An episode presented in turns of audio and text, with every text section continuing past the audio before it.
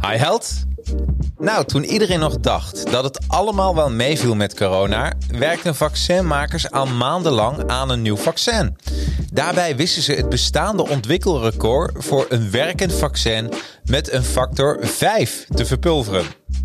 Tijdens deze podcast bespreek ik het boek De Race om het coronavaccin met auteur Hans van der Loo. Ja, in deze ongeveer uurdurende podcast krijg je een spoedcursus over virussen en vaccins, een uitleg over de twee vaccintechnieken, namelijk het RNA en de virale vectortechniek.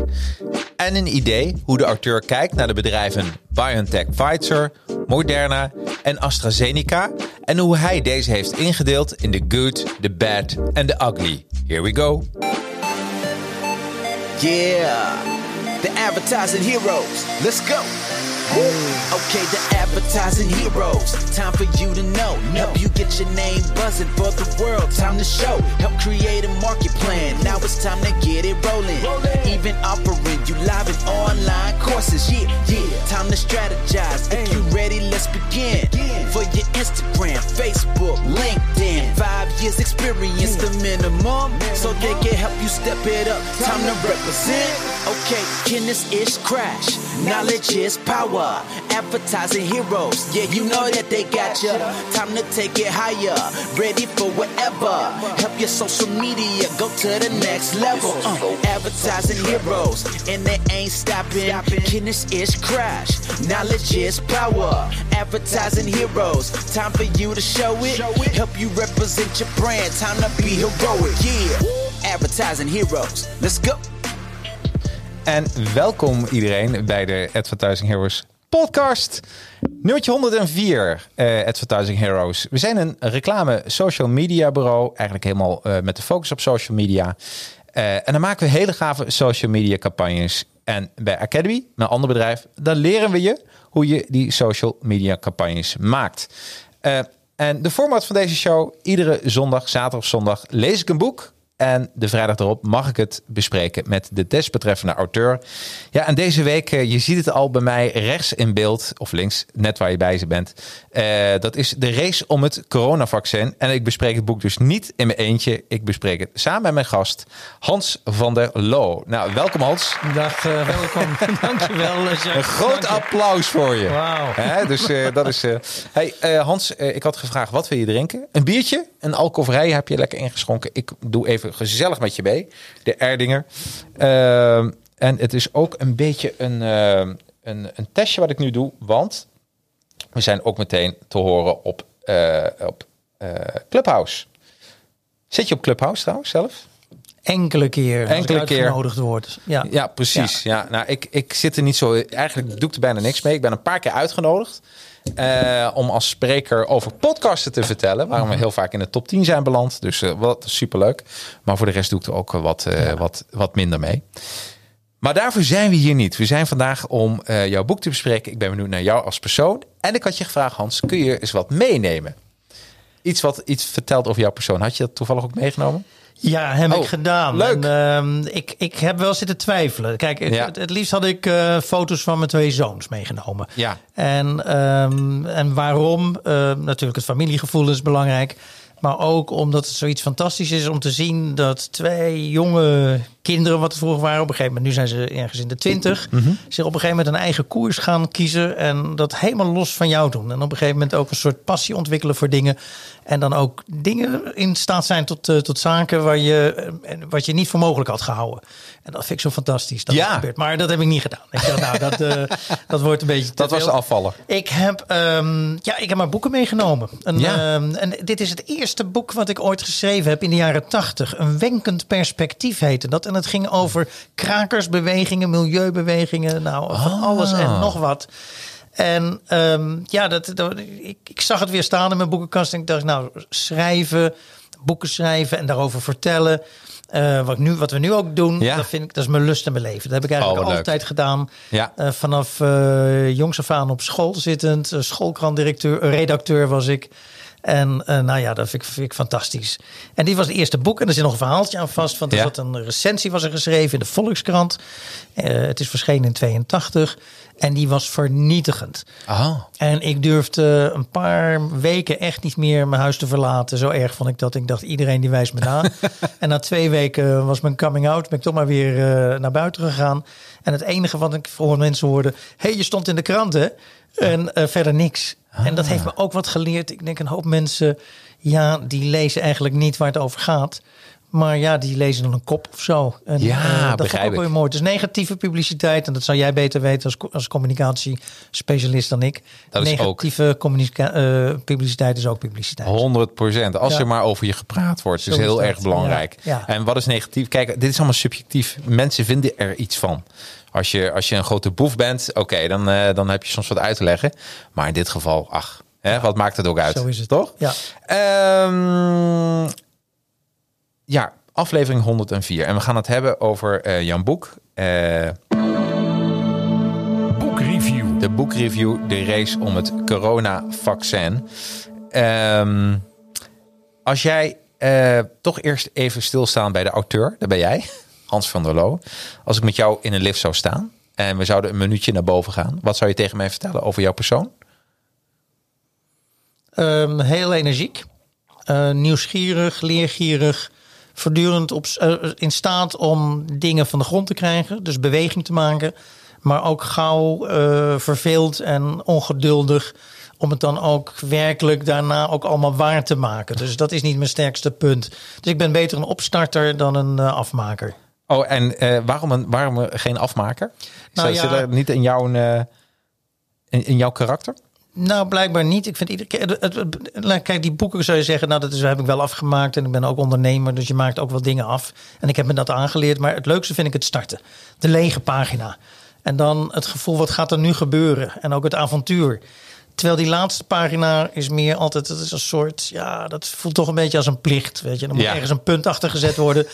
En ja, dan, dan, dan denk ik, nou, het werk is gedaan. En laat mensen die zelf maar die, eh, die laatste pagina dan maken. Precies. pre- Ja, nee, Ja. ik kan me dat voorstellen. Op een gegeven moment ook eh, met- het, het nakijken, bekijken van een boek. Ik kan me ook voorstellen, op een gegeven moment komt het je neusgaten ook uit, of niet? Ehm, nou, en dan is het moment om eh, te stoppen. als dat gebeurt. Ja, dat, dat is inderdaad zo. Op een gegeven moment heb je Ja. zoiets. Maar de, de spanning en de nieuwsgierigheid. En, nou, dat is in feite iedere keer de drive. Je ergens in de wereld stort. En dat was met dit boek heel, eh, heel letterlijk zo. Ik Ja. was in mijn leven nog nooit laboratoriumonderzoekers en vaccinmakers tegengekomen. Of als ik ze ergens wel eens een keer gezien had. Ja, dan had ik er misschien een eh, 20 seconden mee eh, wat, wat uitgewisseld. Maar dat was het dan. Dat was het dan. Maar Ja. je verdiepen in een wereld die je helemaal niet kent. dat, dat vind ik het mooiste. Weet Ja. je? En ook de, als je een boek schrijft, heb je ook de legitimatie om mensen vragen te stellen. Weet je, en ergens binnen te komen. Want eh, ja, als je gewoon zegt, maar kan ik langskomen? Kan ik eens kijken wat je doet en hoe je het doet en hoe je denkt?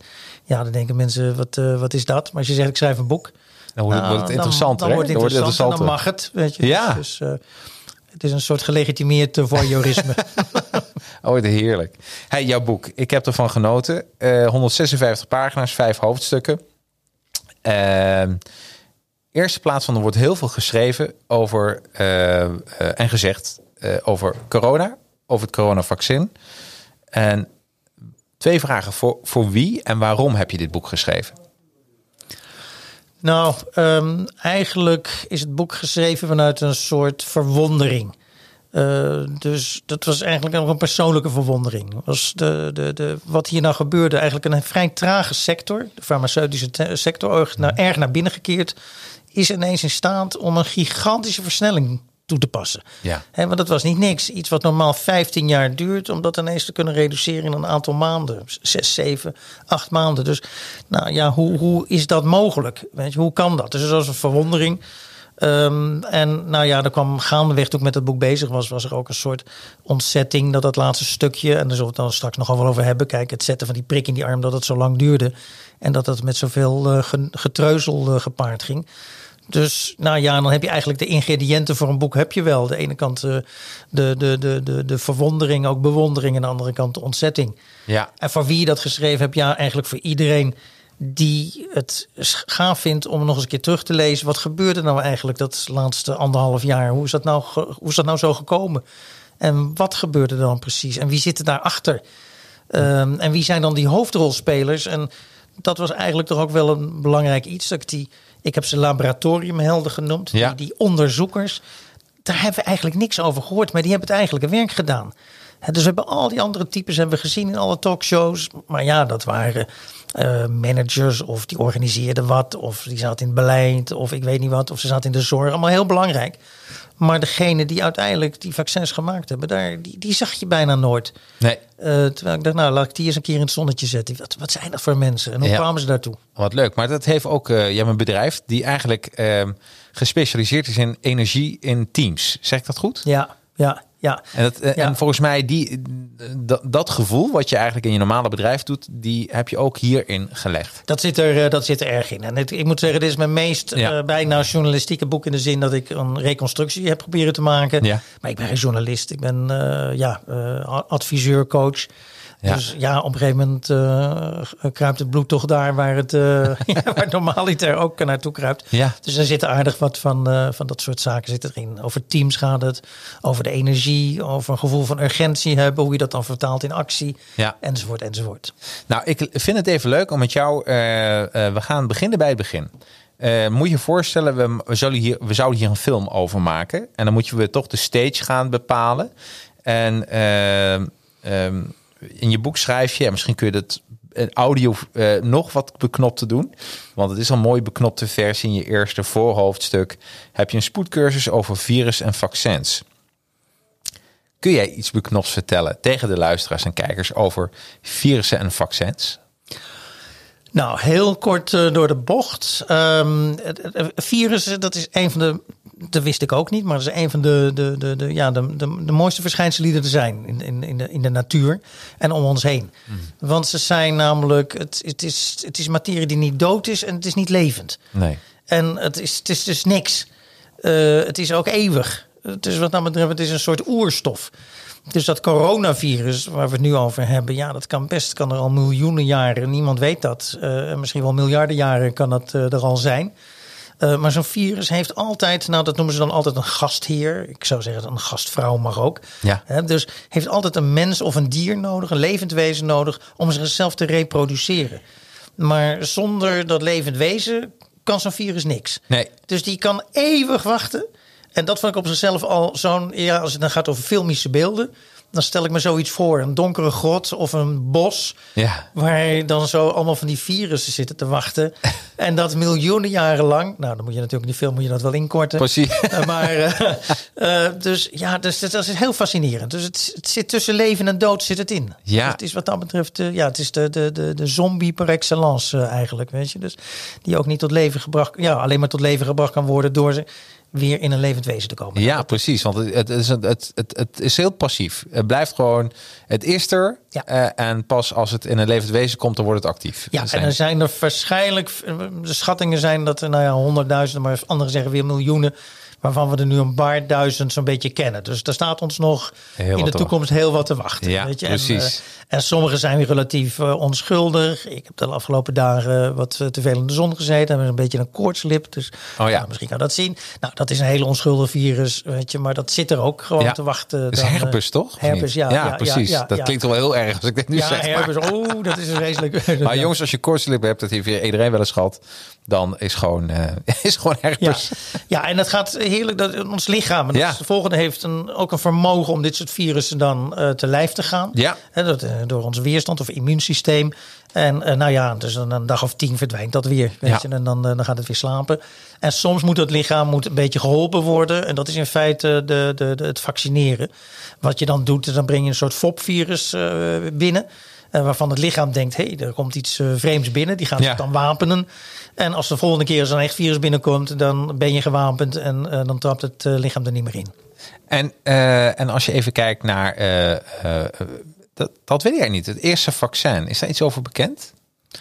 Het allereerste vaccin? dat was Allereerst, uitgedeeld? ja, dat is, eh, ja, volgens mij, dat is niet een, nee, bof natuurlijk niet. Dat was een koeienpokkenvaccin is dat Oh. geweest. Ja, ergens een, een Dr. Jenner Ja? in de, maar nu vraag je me echt. Ja, nee, maar dit staat ook in je boek. Dat, ik heb dat ook allemaal voorbij eh, zien Zien komen. Ik, of het nou in de 18e eeuw of de 19e, maar ergens om, in die tijd. Ja, precies. Toen mm, werd gemerkt dat dat waren eh, meisjes die, over het, in, eh, de meeste gevallen, het heette vrouwen dat, meisjes Ja.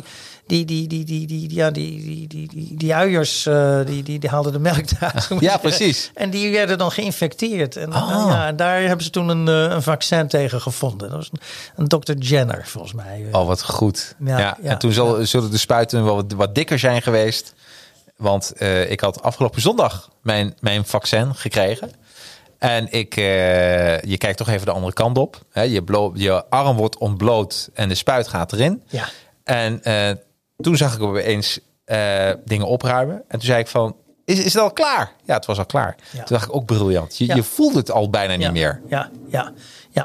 ja, en de volgende is waarschijnlijk door het ingelezen of zo. Of Ja, dat denk ik ook. Dat even ja, je voelt het gewoon bijna niet meer. Ja. Ehm, nou, dat was een kleine, eh, nou ik kan echt wel zeggen, een, eh, dat, dat was een spoedcursus eh, virus en vaccins. Hebben die mooi achter de rug. Hoofdstuk 1, 23 januari 2020. Wat gebeurde er op die dag? Eh, 23 januari 2020. Volgens mij was het de lockdown van Wuhan. Of eh, Ja. heb ik het mis? Want Nou, nou, er is- gebeurde heel veel. eh, gebeurde er heel veel. Eigenlijk is daar, daarmee begint eigenlijk jouw boek. Eh, op dat moment is inderdaad volledige lockdown. Dus als we een koelkast hadden, had je hem gewonnen. ja, nog voor, vanwege een nog onbekend virus schrijf je boek, in je boek. Niemand mag het huis uit. Het leven wordt letterlijk en figuurlijk op slot gezet. Inwoners voelen zich gevangen in een verdoemde stad. In Wuhan, 23 Ja. januari 2020. Ehm, en ik weet nog wel dat ik de, de beelden zag op NOS, alsof het gisteren was. Eh, De mondkapjes en toen dacht ik van wat belachelijk. Het zijn echt die Chinezen weer, gaan ze mondkapjes dragen. Dat is het eerste wat ik dacht. Ja. Want ik ken dat niet. Hè? Voor die tijd, eh, wanneer draag je nou een mondkapje? En eh, wat, wat je zo mooi beschrijft in je boek, en dat is meteen de vraag ook aan jou hier live. Waarom zagen we dit gewoon niet aankomen? Daar zijn verschillende redenen voor. Eén is eigenlijk, wij staan met onze rug naar het oosten toe. Dat is misschien wel de, de meest eh, diepe reden. Ja. Dus alles wat er in China gebeurt, dat is ver weg. Ja. Weet je, en dat zien we niet zo. We zijn erg op de westerse wereld gericht. En dat is eh, nou ja, de rest van Europa en dat is Amerika. En daar in Azië en met name China, dat is een beetje een vreemd, geheimzinnig land. Hebben de Chinezen ook wel deels aan zichzelf eh, te danken. Omdat het natuurlijk ja, een regime is wat niet bepaald erg open is. Maar ze hebben een vreemde eetcultuur. En het is allemaal wat mysterieus. En dus ze hebben voortdurend, en dat is de tweede reden. Ze hebben voortdurend ook met dit soort ziektes te maken, of met dit soort virussen te maken gehad. Ja. Je hebt SARS eh, gehad ehm, in een eh, vroegere, vroegere fase al. En ehm, nou, dat, dat was eigenlijk een soort loos alarm. Toen dacht de hele wereld, oh, nu gaat het beginnen. Want er is al lang onder virologen werd nagedacht over de bekende, ja, dat heette de ziekte X.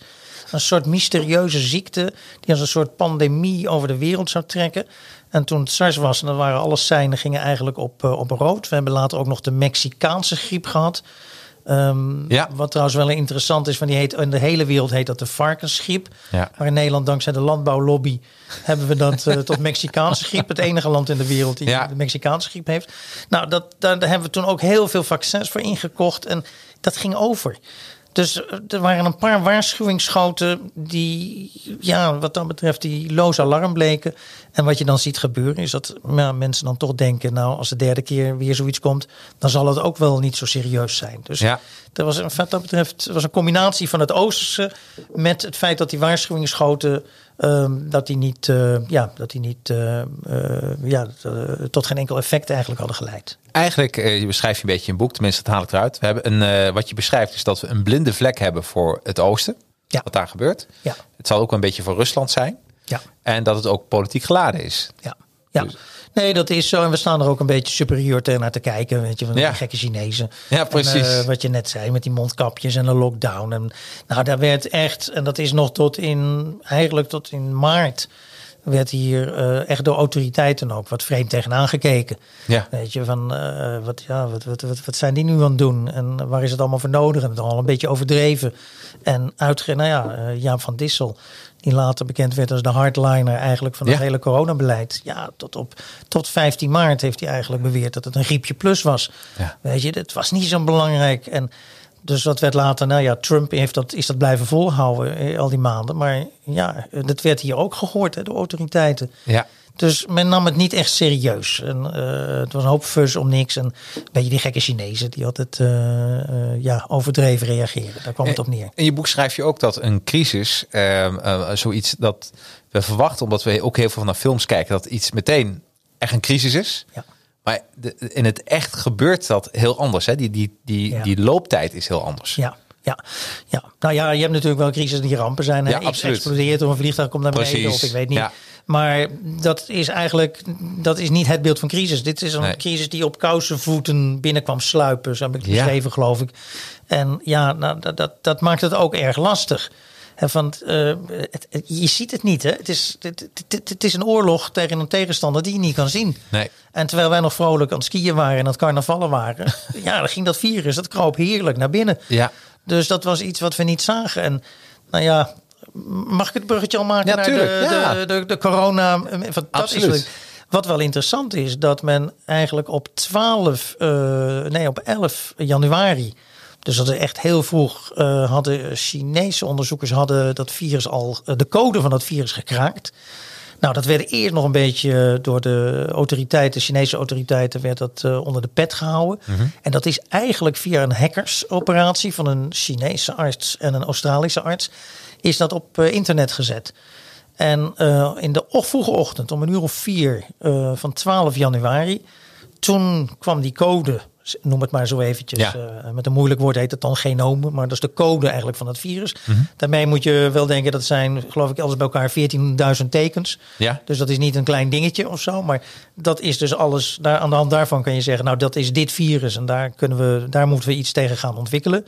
Dat kwam toen beschikbaar en een uur of twee uur later gaan de eerste eh, vaccinmakers of die onderzoekers, die gaan aan het werk om een vaccin te ontwikkelen.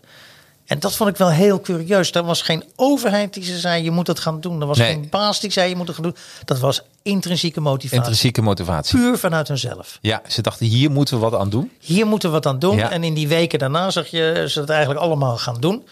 En eh, ja, dat, dat vond ik wel, dat vond ik eigenlijk een van de meest, ja, de, eh, een van de meest zware ontdekkingen die ik eh, gedaan Ja. heb. Ik denk van, dat is, Je beschrijft in je boek ook een dame die op zaterdagochtend dat binnenkrijgt en het hele weekend eh, ze, haar volgens mij is er eten naar haar gebracht door haar eh, familieleden, maar ze is gewoon door gaan werken, Ja. want ze zei dit moet, deze code moet ook door ons gekraakt worden. ja, pure intrinsieke motivatie. Ja. Dus dat, dat is, ja, Wat mooi hè? prachtig is dat. Ja. Hey, ehm, wat ik, wat ik eh, ook eh, eh, interessant vond om te weten is dat de eerste slachtoffer was een Italiaanse vrouw. Ehm, in Europa dus. Ehm, en je schrijft ook een stukje over de eetcultuur in China. Wat je net al zei, dat is een van de oorzaken. Maar hoe kan de Chinese eetcultuur nou een oorzaak hebben voor het virus? Nou ja, kijk, er zijn allerlei speculaties. En sinds het boek is verschenen, is er ook wel weer de, de theorie dat het een ontsnapt virus zou zijn uit Uit Wuhan. een uh, Wuhan-laboratorium. Dus dat, eh, ja, die, die theorie die is er ook nog steeds. Kijk, men probeert altijd te zoeken waar is de patient zero? Waar is Ja, de patiënt nul? Ja. En waar is het ooit begonnen? En eh, nou, op een gegeven moment heeft men toen gedacht, nou, dat is in, die, in een grote voedselmarkt in, eh, in Wuhan. Ja. En ik weet niet, ben jij wel eens in China geweest? Nee, Heb nog nooit. Ik heb een paar van dat soort voedselmarkten wel, eh, wel gezien. Nou, je weet niet wat je meemaakt. Het is werkelijk... Ah, het is dieronterend. Ja. Eh, en het is gigantisch. En er ligt alles ligt daarop en onder elkaar. En het friemelt. En het is allemaal nog levend. Ja, super zielig. Chine- Chinezen willen eh, gewoon levend, eh, of tenminste zo vers mogelijk vlees hebben. Dus ze nemen het soms ook levend mee naar huis om Ja. daar dan te slachten. Maar anders moet het ter plekke geslacht worden. Ehm, dus ja, dat is ook een voedingsbron van, men denkt, nou, via vleermuizen, die daar ook verhandeld worden trouwens. Is dat overgegaan op schubdieren. En via schubdieren is het dan Ja. uiteindelijk ook weer overgegaan op mensen. Dus dat was de theorie. Nou, we weten niet of dat eh, zo is. Hoe dat dan uiteindelijk op, eh, in, in, in Italië of in Frankrijk. Van de eerste patiënt was eigenlijk in Frankrijk, zeg Ja. maar lange tijd. Hè? De Ja. Fransen zijn ook weer zo chauvinistisch om eh, te denken dat waren wij. Nou, daar hebben ze we kunnen achterhalen hoe dat kwam. Ja. Eh, dat was eh, de, de, de, de vrouw van die man die werkte in een supermarkt dichtbij de Franse luchthaven Orly. Ja. En daar kwamen veel eh, Chinese vliegtuigen. En in die supermarkt deden een hoop Chinezen deden nog de laatste inkopen voordat ze weer teruggingen naar huis. Om een beetje een souvenir Ja, of wat precies. Eten mee te nemen. En waarschijnlijk, of het meest aannemelijke is dat daar een besmet eh, Chinees tussen ze heeft gezeten. Die die vrouw, eh, die werkt in de supermarkt, heeft besmet. En die heeft haar man weer besmet. Ja, ja, ja. ja. Hoe die Italiaans eh, aan het virus is gekomen, daar, dat weten Want we het niet. was al eerder, hè? Dat was- 2019. Dat, zeiden de Italianen later, dat was eerder. Die Ja. Fransman was in december en zij was volgens mij in november, begin november. Precies. Ehm, het zou kunnen zijn, want er zitten nogal veel, zoals het hele virus in Italië, Noord-Italië toen verspreid is, eh, veel seizoenwerkers uit, eh, uit China. Eh, illegaal, Ja. over het groot, grootste gedeelte. Dus dat al een illeg- illegale Chinese werker dat heeft verspreid in een vroegtijdig stadium, dat zou best wel kunnen. Dus, maar dat weten we gewoon niet. Nee. Weet je. En, nou ja, van tijd tot tijd zijn er van dat soort reisjes van de Wereldgezondheidsorganisatie. Die dat dan proberen te traceren. Dat hebben we Ja. pas ook gezien, maar Marion Koopmans zit daar eh, dan eh, prominent in. Zo. Of dat uiteindelijk, kijk, bij ehm, HIV heeft het geloof ik iets van Mhm. een 20, 25 jaar geduurd voordat ze de pa- patient zero hebben kunnen traceren. Dus eh, dat kan nog wel enige tijd duren. Hè. Dus, Precies. de, de, kijk, de levenscyclus van een virus, heb ik al gezegd, dat is miljoenen, zo niet miljarden jaren. Dus ja, wij mensen denken dat we in een paar weken het raadsel hebben opgelost. Maar daar trekt de natuur zich niks van Nee, aan. precies. Die gaat gewoon door. Ja. Ja, nee, maar ook eh, de, wat je zei, die dierenmarkten, verschrikkelijk. De honden in kooien, ik heb het ook gezien, die beelden. Ja. Dat is echt, eh, oh, alleen daarom is heel goed dat daar naar wordt gekeken. Ook eh, vanuit de, de Chinese organisatie, overheid zelf. Ehm, een heel mooi stuk staat in jouw boek, dat is pagina 37. En daar, daar eh, heb je het over de gazelle en de leeuw. Ehm, ik wil eens even vragen, zou jij voor mij dat eerste hoofdstukje even willen voorlezen? Oké, dat Van de eerste. eerste eh, alinea van de gazelle en de leeuw. Elke morgen ontwaakt er in Afrika een gazelle. Ze weet dat ze sneller zal moeten rennen dan de snelste leeuw, anders zal ze worden gedood. Elke morgen ontwaakt er in Afrika een leeuw. Hij weet dat hij sneller zal moeten rennen dan de langzaamste gazelle, anders zal hij sterven van de honger. Eigenlijk maakt het niet uit of je een gazelle bent of een leeuw. Als de zon opkomt, moet je ervoor zorgen dat je rent. Ja, en als je dit even doortrekt, want dit heb je natuurlijk met een reden geschreven. Eh, wat, je schrijft dat het een één op één te vertalen is naar de wereld van virussen en vaccins. Hoezo dat? Nou ja, het is eigenlijk een voortdurende race, een wedloop. Hè, van wie blijft voor en wie kan meekomen en wie haakt af en wie blijft achter. Ehm, en ehm, dat is niet een soort ja, Darwiniaans beeld van een strijd van allen tegen allen. Maar in dit geval had ik wel dat beeld van ja, die, race, dat is het ook echt. En ehm, dan is ook weer de vraag, wat doen de winnaars dan uiteindelijk van die race met hun opbrengst? Ja, Hè, want dat is, eh, de, dat is nu de hele actuele vraag ook. eh, waar ik met mijn boek. Zijd, ik heb het zijdelings aangeraakt. Maar ik ben er niet diep op ingegaan. Maar het is toch een beetje vreemd.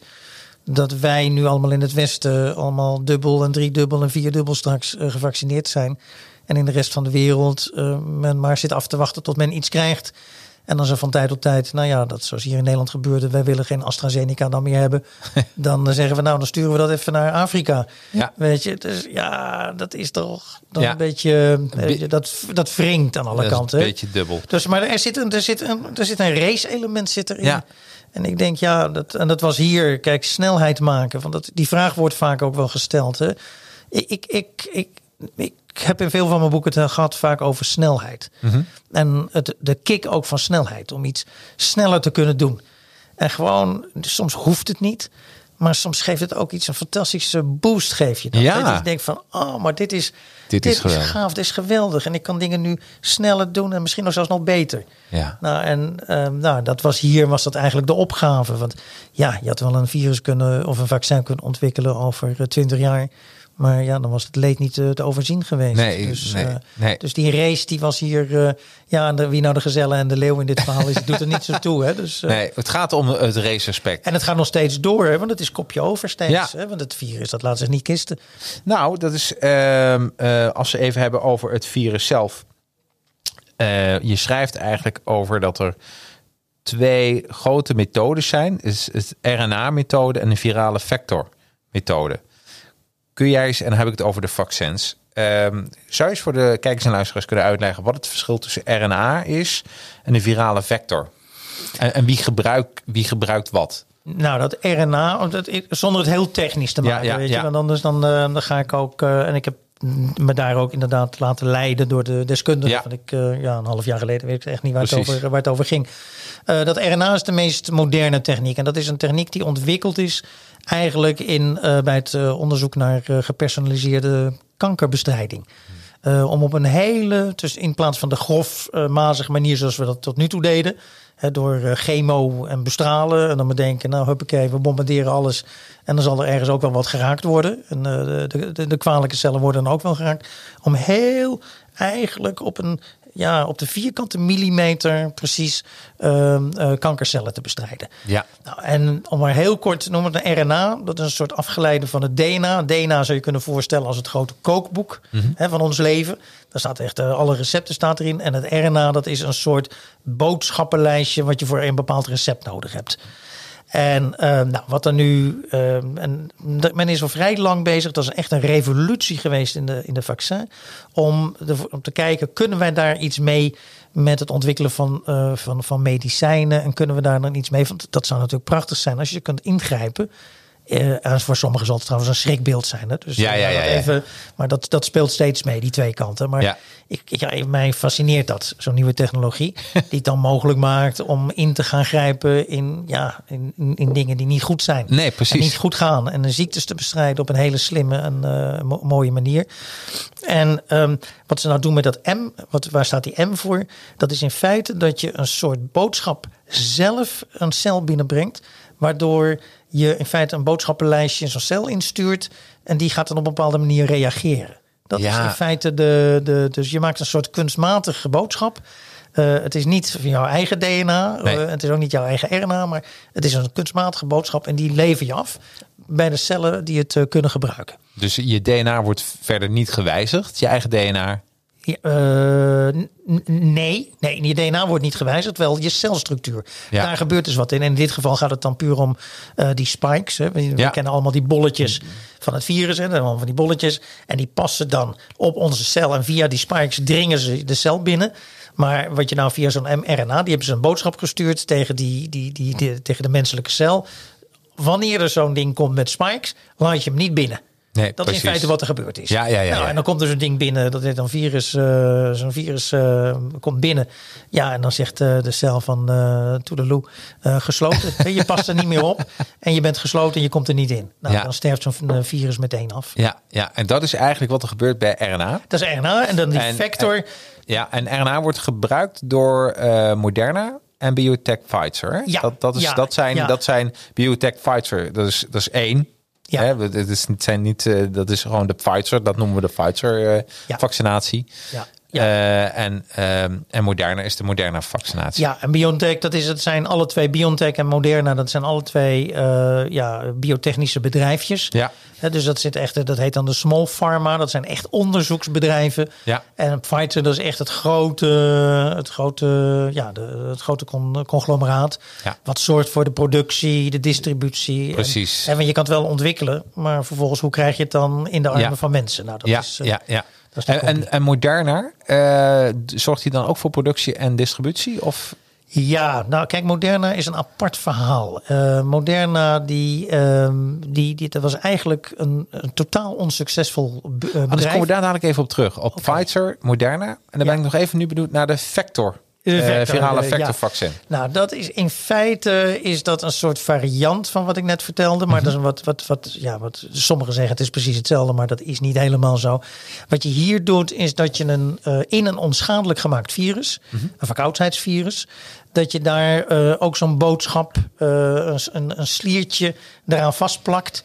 En, en er dan voor zorgt dat dat ook eh, de cel bereikt. Ja. Eh, het is een wat andere technologie. Is ietsje minder effectief, blijkt nu uit het Ja. onderzoek. Althans, als het gaat om, eh, om, om corona.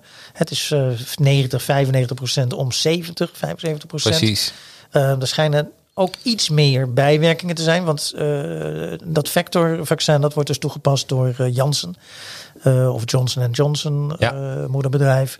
En eh, door AstraZeneca. Ja. Nou, en daar is veel om te doen geweest natuurlijk de afgelopen tijd. Maar ja, het is nog vergeleken met eh, onze gewone griepprik. eh, die elk jaar nemen. Daar is de effectiviteit ongeveer 40%. Dus Ja.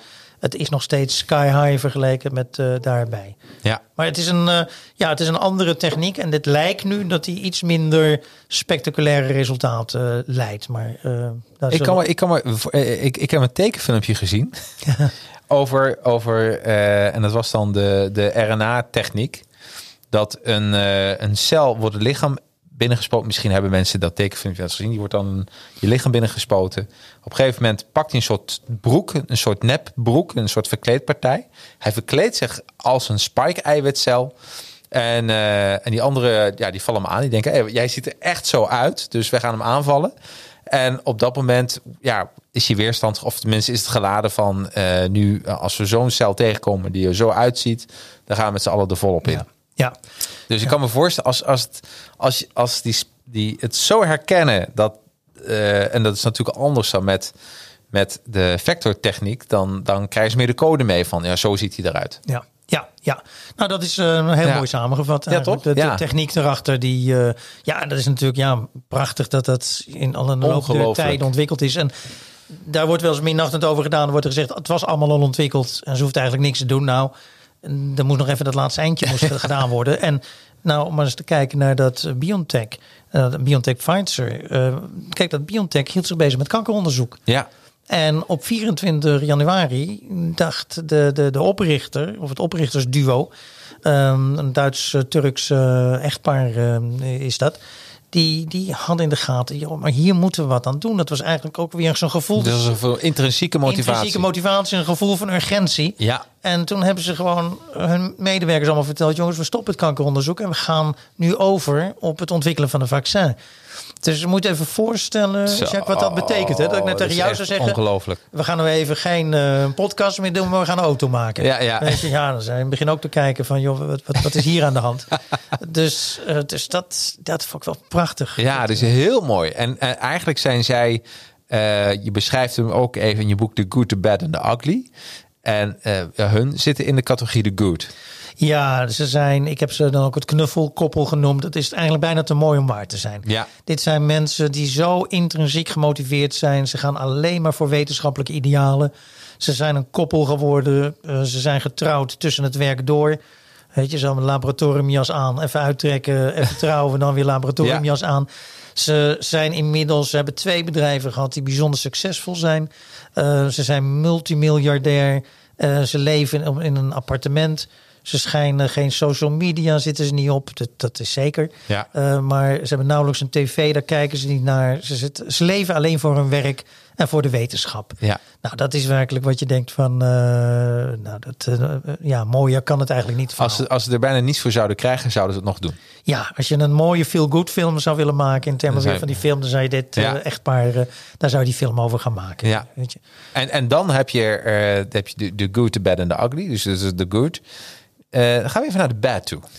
Wie, wie, wie zijn dat en waarom zijn ze bad? Nou ja, er zijn wel een paar bad boys uh, Ja. ook in die uh, zijn. Dat zijn met name Chinese, Russische uh, producenten geweest. Mhm. Uh, die, die, die toch over het algemeen ja, aardig wat gesjommeld hebben. En geen eens met, met zulke slechte resultaten uiteindelijk. Hè? Want, Nee. Zeker wat de Russen betreft. We zien nu allemaal het stadion van Budapest, wat helemaal vol zit met 60.000 mensen.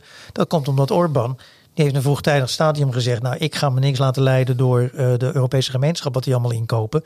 Ik koop gewoon Sputnik in. Ja. En die heeft gewoon Sputnik. Nou, de Russen die hadden veel te weinig van het Sputnik, maar die wilden dit wel graag doen om uh, de EEG te ondermijnen. en een uh, soort, uh, ja, gewoon een politiek spel is dat. En Oh, al die Hongaren, die hebben dat Sputnik, wat trouwens ook een vectortechnologie is, hebben ze ingespoten gekregen. Ja. En ja, dat blijkt aardig effectief te zijn. Ehm, en met aardig moet ik altijd zeggen, ik weet niet wat er over twee maanden gaande is daar in Budapest. Hè, dus ze kunnen nu wel een stadion volgooien. Ja, maar kijken wat er dan eh, gaat kijken wat er gebeuren. dan gaat gebeuren. Maar voorlopig ziet dat er inderdaad eh, nou goed. Maar wat die Russen gedaan hebben, die hebben de overwinning geclaimd. Ja. Ehm, al ergens in augustus. Toen heeft Poetin eh groots naar buiten gebracht. We hebben het eerste vaccin ontwikkeld in de wereld. Maar dat hadden ze nog nooit getest. Hè? Van zo'n vaccin, dat ontwikkel je. Dan test je het eerst op dieren. Dan test je het eerst op kleine groepen mensen. Dan een grotere groep. En dan, wat dat betreft, uiteindelijk een groep van 40.000 mensen. Nou, dat, Ja. is dan, dat gaat in verschillende fases. Wat ze nu trouwens wel gedaan hebben. In eh, al die, die, die vaccins, die hebben ze die fases in elkaar geschoven. Zo'n manier. En ze hebben ook de autoriteiten in een vroegtijdig stadium laten meekijken. Dus wat er vroeger gebeurde, dus daar hebben ze een deel van hun tijdwinst uitgehaald. Vroeger was het zo, eerst moest je elke fase afgerond worden. Dan ging, het braaf afleveren bij autoriteiten. Die gingen het dan eens een half jaar zitten bestuderen. En stuurden dan terug, nou het is oké of het is niet oké. En eh, nou, nu hebben ze dat, dat heette dan een rolling review. Die autoriteiten konden meekijken in alle testen. Maar die Russen die hadden helemaal geen testen gedaan. En de Chinezen trouwens ook niet. Die, die Russen die hebben gewoon die, die testen overgeslagen. Zijn dat gelijk gaan prikken op mensen. En, denken, nou, eh, en op militairen. En denken, dan kijken we dan wel of het eh, werkt of niet werkt. Dus het is een beetje... Nou, En maar het is wel goed uitgevallen voor ze. het is goed uitgevallen. Eh, bij de Chinezen, die hebben zelf de truc uitgehaald. Die hebben vervolgens toen de Russen zeiden we in augustus, we hebben gewonnen. Zeiden de Chinezen, we hebben al in juli gewonnen. Eh, eh, dus het was ook, ja, dan wordt het- een soort machtspolitiek spel wordt ervan gemaakt op eh, wereldniveau. Maar die hadden eigenlijk ook niet getest. Dus Nee, en dan zit ik even te denken. volgens mij, correct me if I'm wrong, dat Sinopharm China, die, die, die had een vaccin uitgerold. Maar er was een samenspraak met Wuhan Institute, toch? Of niet? ja, Ja. ja, ja. Dus ja. nou ja, die hebben het natuurlijk uit eerste hand dan. Die hebben uit de eerste hand. En nou ja, wat hieruit blijkt dat wij. Ehm, ja, dat wij de, de Russen en de Chinezen op wetenschappelijk gebied eh, stelselmatig onderschatten. Ja, En dus dat wij denken, nou ja, dat zijn een stel prutsers en alleen wij kunnen dat. Eh, het bleek het ontwikkelen kunnen zij Ja. ook. Alleen ze sjoemelen. Nou, dat zit een beetje inherent in, de, in het politieke mechanisme, de, Ja. de, de, de structuur daar. Eh, wat ze niet kunnen, tot op de dag van vandaag het in en masse produceren en distribueren. nee. Dus daar zit hun grote probleem. Ah. Dus eh, ze hebben het wel, maar eh, het lukt ze niet om die productiemachine eh, te gang laten te op gang te krijgen. Ja, En dat is toch wel een gigaprobleem. En eh, de Russen zijn dat, eh, de, die hebben geprobeerd dat te voorkomen door naar het buitenland eh, wel die Sputnik-vaccins te gaan, te gaan exporteren. Mhm. Vanuit een soort, nou ja, weet je, invloedssferen vergroten. Ja. Maar hun eigen bevolking is nauwelijks gevaccineerd. Met als gevolg dat op het moment in Rusland nu de derde, CQ vierde golf eraan zit te komen. ongelooflijk hè? Dat heeft trouwens ook te maken met het, eh, het eh, disbelief, het eh, geringe vertrouwen van de bevolking in alles wat de overheid zegt. Hè. Dus als de overheid zegt, het is een, het is een safe vaccin, dan gelooft geen Rus dat. Is in, is in Rusland, is er ergens in de wereld de vaccin verplicht? Volgens mij niet. Nee, hè? nee, nee, het is nergens verplicht. Nou ja, je hebt van die tussenvarianten Hongarije, dat het bijna sociaal verplicht is. Maar het is niet zo dat je opgepakt wordt Nee, en meteen gejast wordt Ja. of zo. Hè. Dat, ja, nee, dat, dat nog niet. Dat nog net niet. Het is wel de, het testen daarvan in China, dat is gedaan op, eh, op legereenheden. En die hadden weinig keus dan hun op te Nee, nou, stropen. nee, En daar werd, precies. erin, daar werd erin geknald. Nee, weet je? Dus, nee, dat is- Ik denk niet dat je dan kan zeggen van eh, liever niet Liever of zo. Vandaag sla ik even over. Ja. Hè? Nee, volgende keer ben ik de eerste. Ja, maar het is wel grappig, want je ziet gewoon dat die vector va- vaccins, dat is eigenlijk bijna, eh, bijna iedereen. Behalve dan eh, Pfizer en Moderna. Zeg ik dat goed? ja, Ja, ja. Dus, en dat is, ehm, eh, dus als je de Pfizer hebt, dan, dan mag je blij zijn. Eh, eh, het DNA. Nou, eh, voorlopig. Hè, voorlopig, Want- want ja. het is, kijk, de spreiding is juist zo goed. Van er zijn nu ook, er worden 200 vaccins ontwikkeld. ja, En er zijn ook nog hele klassieke varianten. Ja. En die zouden best wel weer eens, van die kan je misschien gaan toedoen straks in je griepprik. ja, precies. Dus je kan niet straks, want de grote vraag gaat worden, ja, hoe lang gaat dit werken? Ja, Ik weet niet, wat heb jij gehad, eh, Jacques? Pfizer. Heb Pfizer, nou ja. Ja. weet je, een half jaar, een jaar, niemand weet Ja, het. Nee, niemand. Nee, en moet je dan weer een nieuwe Pfizer nemen? Ja. En hoe gaat dat dan werken met je griepprik? Enzovoort, enzovoort. Het zou best kunnen zijn dat het dadelijk gewoon een jaarlijks eh, terugkerend uitje wordt. Vrees het. ja, toch? En misschien dat we van twee naar één gaan. Dat zou ook wel fijn zijn. Ehm, even kijken. En als we dan even, want dat is ook heel grappig. Dan hebben we, we hadden het over de good, we hadden het over de bad. En we hebben het ook over de ugly. Ja, er waren eigenlijk twee, eh, twee uglies. Ehm, in het begin was dat ehm, de Moderna. In eerste instantie, dat was een, ja, dat is dan een, een, een wat vreemd bedrijf is dat, als je ziet eh, de geschiedenis. dat, eh, kijk, ik, ik heb net dat knuffelkoppel eh, heb ik ge- gezien. En misschien mag je ze ook onder de bed scharen hoor, maar goed, dat is even een... Ehm, dat knuffelkoppel, nou, dat was te mooi om waar te zijn. Ja. Maar je had die andere kant Moderna. Dat was echt een aandeelhoudersgericht bedrijf. Dat ging alleen maar om scoren. En ze hebben een, eh Steve Bancel, een CEO. Dat is een Fransman. Dat is echt, die loopt de hele dag te vloeken. Mensen eh, te koeioneren. Ontslaat eh, je uh, stand te peden. Als je het verkeerde woord zegt en zoiets. Dus er was een soort terreur, angstcultuur Ja. binnen dat bedrijf. En er zijn heel wat verhalen over losgekomen. Een aantal jaren geleden. Hoe erg dat was. En toen werd er ook wel gezegd dat het misschien hetzelfde was als Theranos. En Theranos, eh, misschien dat is een bedrijf geweest in Silicon Valley. eh, is heel groot geworden. En die zouden een methode hebben om bloedanalyses op een hele simpele manier te maken. Nou, Ja. eh, dat bleek één grote setup te zijn. Het was allemaal gelogen en er klopt allemaal niks van. En velen hebben gezegd eigenlijk dat Moderna is eigenlijk hetzelfde laken en pak. Ehm, nou, dat zijn twee dingen. Ze hebben hun leven gebeterd. Ze zijn de afgelopen jaren staan ze steeds in de lijstjes van de best places to work en a great place to work. En ik weet het allemaal niet. Dus die cultuur, daar hebben ze aan gewerkt. Het andere is dat ze niet succesvol waren tot eigenlijk tot, eh, tot aan corona. Ze hebben geen enkel eh, succesvol product op de markt weten te brengen. Dus dat weer zoiets over een angstcultuur en hoe dat dan doorwerkt ja, ja, In, eh, in prestaties. Maar toen kwam corona.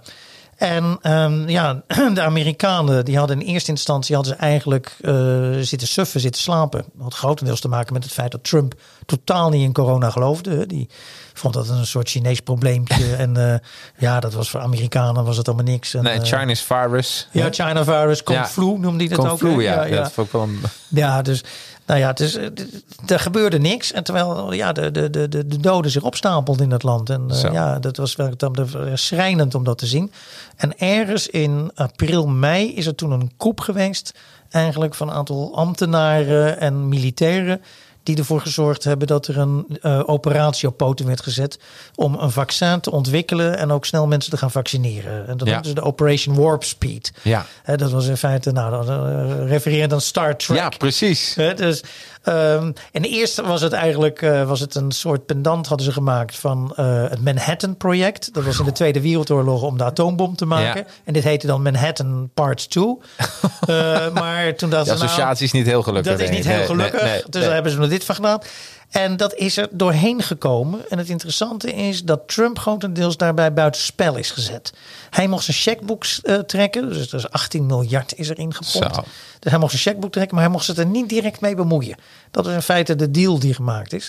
Dus dat is een soort ja, mission-guided eh, eh, programma geweest.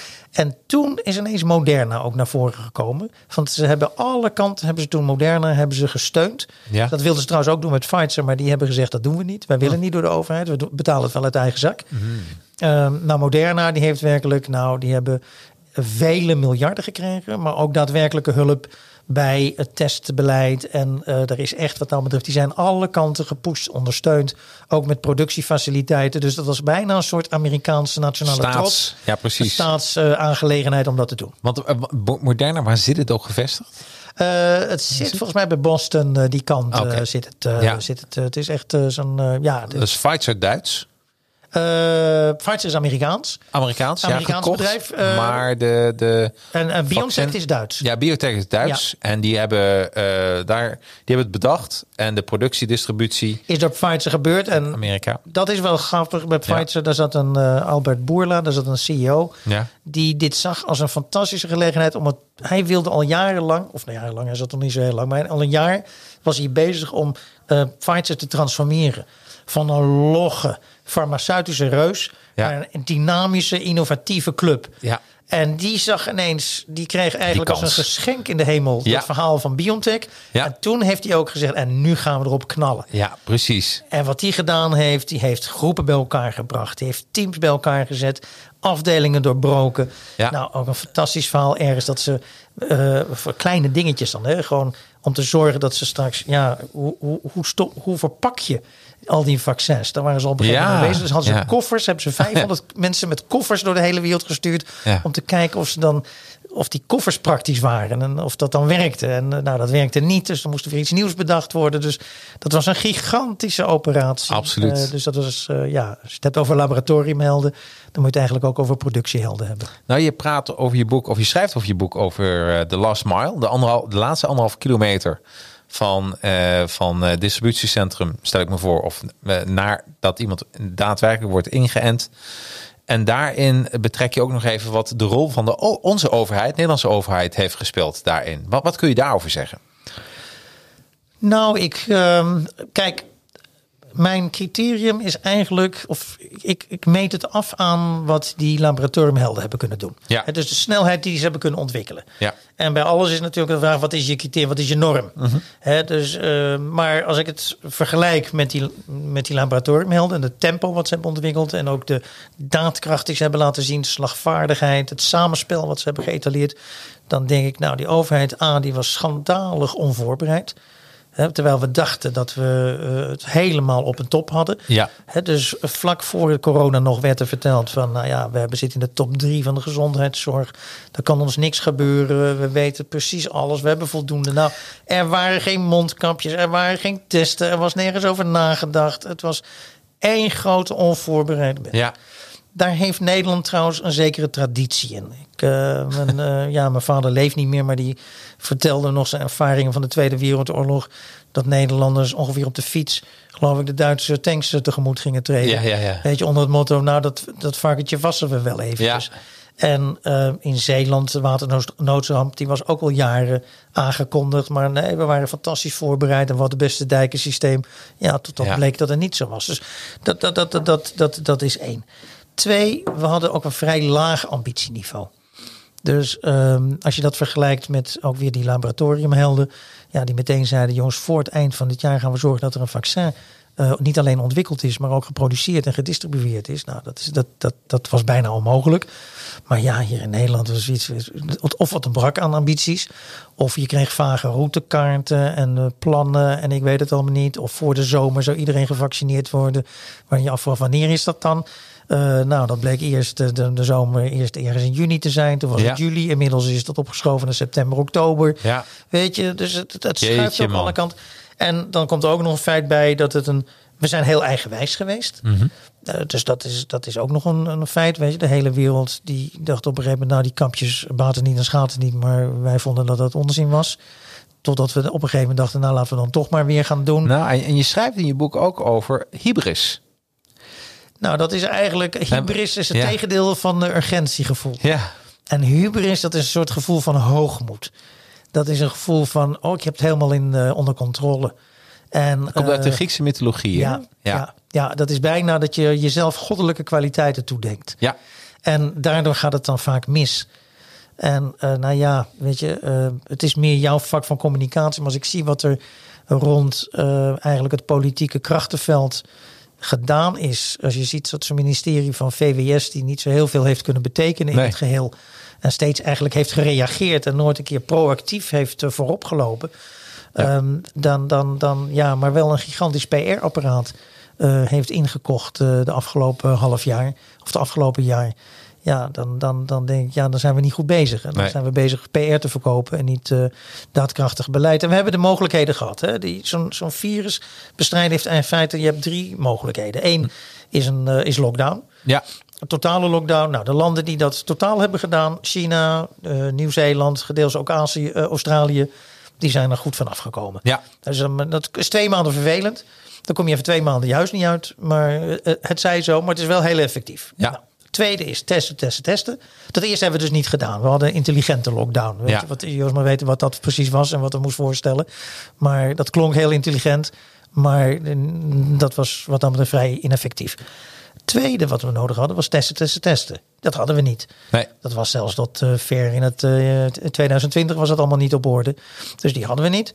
En het derde wat je kon doen was vaccin. Ja. En dus dan ervoor zorgen dat je je zo snel mogelijk uh, kon laten vaccineren.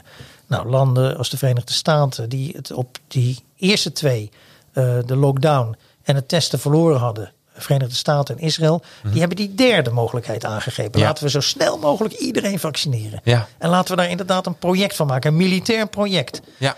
En niet zomaar iets denken van, nou ja, weet je, dan, dan, dan we gaan maar wat doen en we zien wel waar het schip staat. Maar echt een project van maken en laten we dat zo snel mogelijk en zo slim mogelijk laten we dat, eh, dat doen. Nou, die hebben het op dat derde front hebben ze het eh, eh, kunnen winnen. En wij in Nederland hebben het eigenlijk op al die drie de fronten ja, laten liggen. CQ, we zitten ergens in de middenmoot. Er zijn Ja, precies. internationale lijstjes. Toen waren we 29, nou, inmiddels zijn we nummer 33. Ja. Dus ja, weet je, dus eigenlijk vrij schandalig. Als je het, eh, ik ben niet zo van de lijstjes hoor, maar op een gegeven moment moet je toch ergens aan afmeten. Ik denk, Ja. voor zo'n rijk en eh, slim land, eh, en dat je jezelf dan op de borst slaat hoe fantastisch je het doet, terwijl je eigenlijk nummer 33 bent. Nou ja, ik vind dat Bizar, hè? Bizar, ja. Ja. Ja. En, ehm, en je ziet nu ook dat, dat eh, bepaalde landen nu ook weer een nieuwe lockdown aankondigen. Tenminste, die gaan ook weer in een schulp kruipen. Dus, ehm, dus, maar het is nog niet voorbij. Nee. Hè? Nee. Ook met het vaccineren. Dat gaat wel de goede kant op trouwens. Maar eh, dat, eh, de- volgens mij moet er ook een bepaald gedeelte van je land gevaccineerd zijn. Wil je daar ook die kracht uithalen? Ja, ja, nou dat is één. En twee is, eh, kijk, we, we kennen allemaal de Spaanse griep, of tenminste daar hebben we van gehoord in 1918. Ja. En elk jaar komt de griep weer terug. Weet je, nou dat, dat dit zal hier ook mee het geval zijn. En op een gegeven moment zal niemand het meer corona noemen, maar noemen we het griep of we noemen het weet ik veel wat we noemen. Precies. Maar eh, dat zal gewoon elk jaar muteren en elk jaar weer terugkomen in een andere variant. Ja. Dus dat is niet iets van een vijand die je op de knieën hebt bedwongen. Kijk, dat, dat virus, dat is wat dat betreft, dat, dat is lekker klein en dat krioelt en dat kan Gaat steeds door. transformeren. Dus die race die gaat wel door. Ja. Ja, ja. Jeetje. Hey, ehm, als we even kijken naar eh, ehm, ehm, ja, wat ik, wat ik zelf nog heel interessant vond, we hebben er even over gehad. Eh, jouw boek staat vol feiten. Dus hi- hier staat in je boek staat niet iets eh, dat je eh, wat zou kunnen zijn. Wat je nu heel veel ziet, namelijk eh, op social media. Vooral Twitter is daar gewoon een held in. Is heel veel onzin verkopen als feiten. En, en jij hebt natuurlijk zo'n boek, je hebt het onderzocht. Je hebt feiten boven tafel gekregen. Je hebt met een aantal bedrijven ook gesproken. Eh, wat zou je mensen willen adviseren om, eh, hoe kun jij, in, want dit is het, misschien het grootste voorbeeld als het gaat om fake news. Hoe kun je nou al die, al die eh, waanzinnige verhalen eh, interpreteren als fake of waarheid? Hoe, hoe doe je dat? Nou, dat is bijna niet te doen. Ik denk, ja, kijk, Ja. ieder heeft zijn eigen blik op de wereld. Iedereen heeft zijn eigen verhaal. Ehm, dat is ook wel het mooie van de democratie en het land, Ja. landen waarin we leven. Dat wordt niet van bovenaf gezegd, dit moet je vinden, dit moet je denken of zo, omdat één iemand dat vindt. Nee, dat mogen we allemaal zelf bedenken. Eh, we kunnen ook allemaal grasduinen op, eh, op, op internet. Het is in zekere zin ook iets van alle tijden. Van ik herinner me als jongetje ehm, heb ik de maanlanding meegemaakt. Maar gelijk daarna doken alle verhalen op. En ik, er zijn ook allerlei boeken over dat die hele maanlanding er nooit geweest is. En dan, eh, het was een Hollywood eh, productie. En ik weet het allemaal niet. Dus Ja. weet je, dan denk ik gewoon, dat heeft er blijkbaar iemand is daar ook weer een deel van zijn leven mee bezig geweest om ja, iets wat vrij zeker lijkt, om dat dan weer onderuit te halen. Ja. En kijk, het, ik, het heeft ook iets bijna wel magisch. Ik heb allemaal die filmpjes gezien op YouTube. Waar dan beweerd wordt dat ehm, ja, de aanslag op World Trade Center. dat het helemaal geen aanslag was eh, door, eh, door, door, door, door, door terroristen. Maar door eh, ja, dat het, aan, dat het de Amerikaanse overheid was. Ja. En dan heb je- En dan zie je ook allerlei dingen dat hij dan stort naar beneden. En dat kan helemaal niet door een vliegtuig. En ik weet het allemaal niet wat er dan. Weet je, er wordt van alles gesuggereerd en bewezen. En ik vind dat op zichzelf toch ook altijd wel weer leuk of zoiets dergelijks. Ja. Weet je, het, heeft die, het wordt vervelend als het een soort, ja, als het de fundamentalistische kant uitgaat. Ja, precies. En dat vind ik nu de laatste tijd, die, die verharding, die vind ik zo jammer. Weet je, Ja, Want absoluut. hou je, heb je eigen mening. En als je dat niet wilt, doe je het niet. Nee. Weet je, ik heb er zelf mijn ideeën over. Ik vind dan wel dat je eigenlijk consequent moet zijn als je zegt ik wil niet gevaccineerd worden. Nou ja, weet je, eh, dat geldt dan ook met andere ziekteprocessen. Weet je, laat het dan ook zitten of laat dan Ja, de precies. natuur ook maar ingrijpen of Ja. ja. ja, de spirituele kracht waarin je gelooft. Eh, maar ja, nou, zo so, be it. Maar dat, eh, ja, dat het bijna gewelddadig begint te worden. En die mensen die dan helemaal verzuurd zijn. En, dus ik zie, ja, wat betreft, ik heb er ook vaak wel enigszins mee te doen. Van, weet je, ik denk, nou, dat zijn mensen blijkbaar die zijn niet gehoord. En die hebben nu iets gevonden om dan gehoord te worden. En, Ja, ja, ja. eh, ja. ja, dat, eh, maar de, de verharding die vind ik echt heel, heel, heel naar en vervelend. En ook jammer. Aan de andere kant, weet je, het is niet meer, eh Jacques, dan, eh, dan, dan, dan, dan 20% ongeveer. Hè? Ja. Waarvan er misschien 2% echt in die radicale groep zitten. Precies. En er zijn en eh, 80% gaat zich wel vaccineren tot en met de, kin, de jongeren toe. Ja, en dat is in andere landen wel anders hoor. Frankrijk bijvoorbeeld, daar zijn ze al blij als ze 50% gaan halen. ongelooflijk. Dus daar is ook veel meer wantrouwen in de overheden en alles wat er gezegd Ja. wordt. Weet je. Ja. Dus, bijna moet je daar zeggen van, nou ja, laat het niet door de overheid doen. Maar eh, laat mensen zelf, van spreken, ambassadeurs werven. Ja, kan ik me voorstellen. Ja, Hey, maar ik, ik heb jouw boek natuurlijk van A tot Z gelezen, zoals ik altijd doe. Enorm van genoten. Ook de mooie samenvatting van wat het virus is. En ook hoe, ja, wat van helden de virus, eh, de, de vaccinontwikkelaars eigenlijk wel niet zijn. Dat is ook, ik, wat ik zo mooi vond van dit boek en hem vind, het is een positief boek. ja.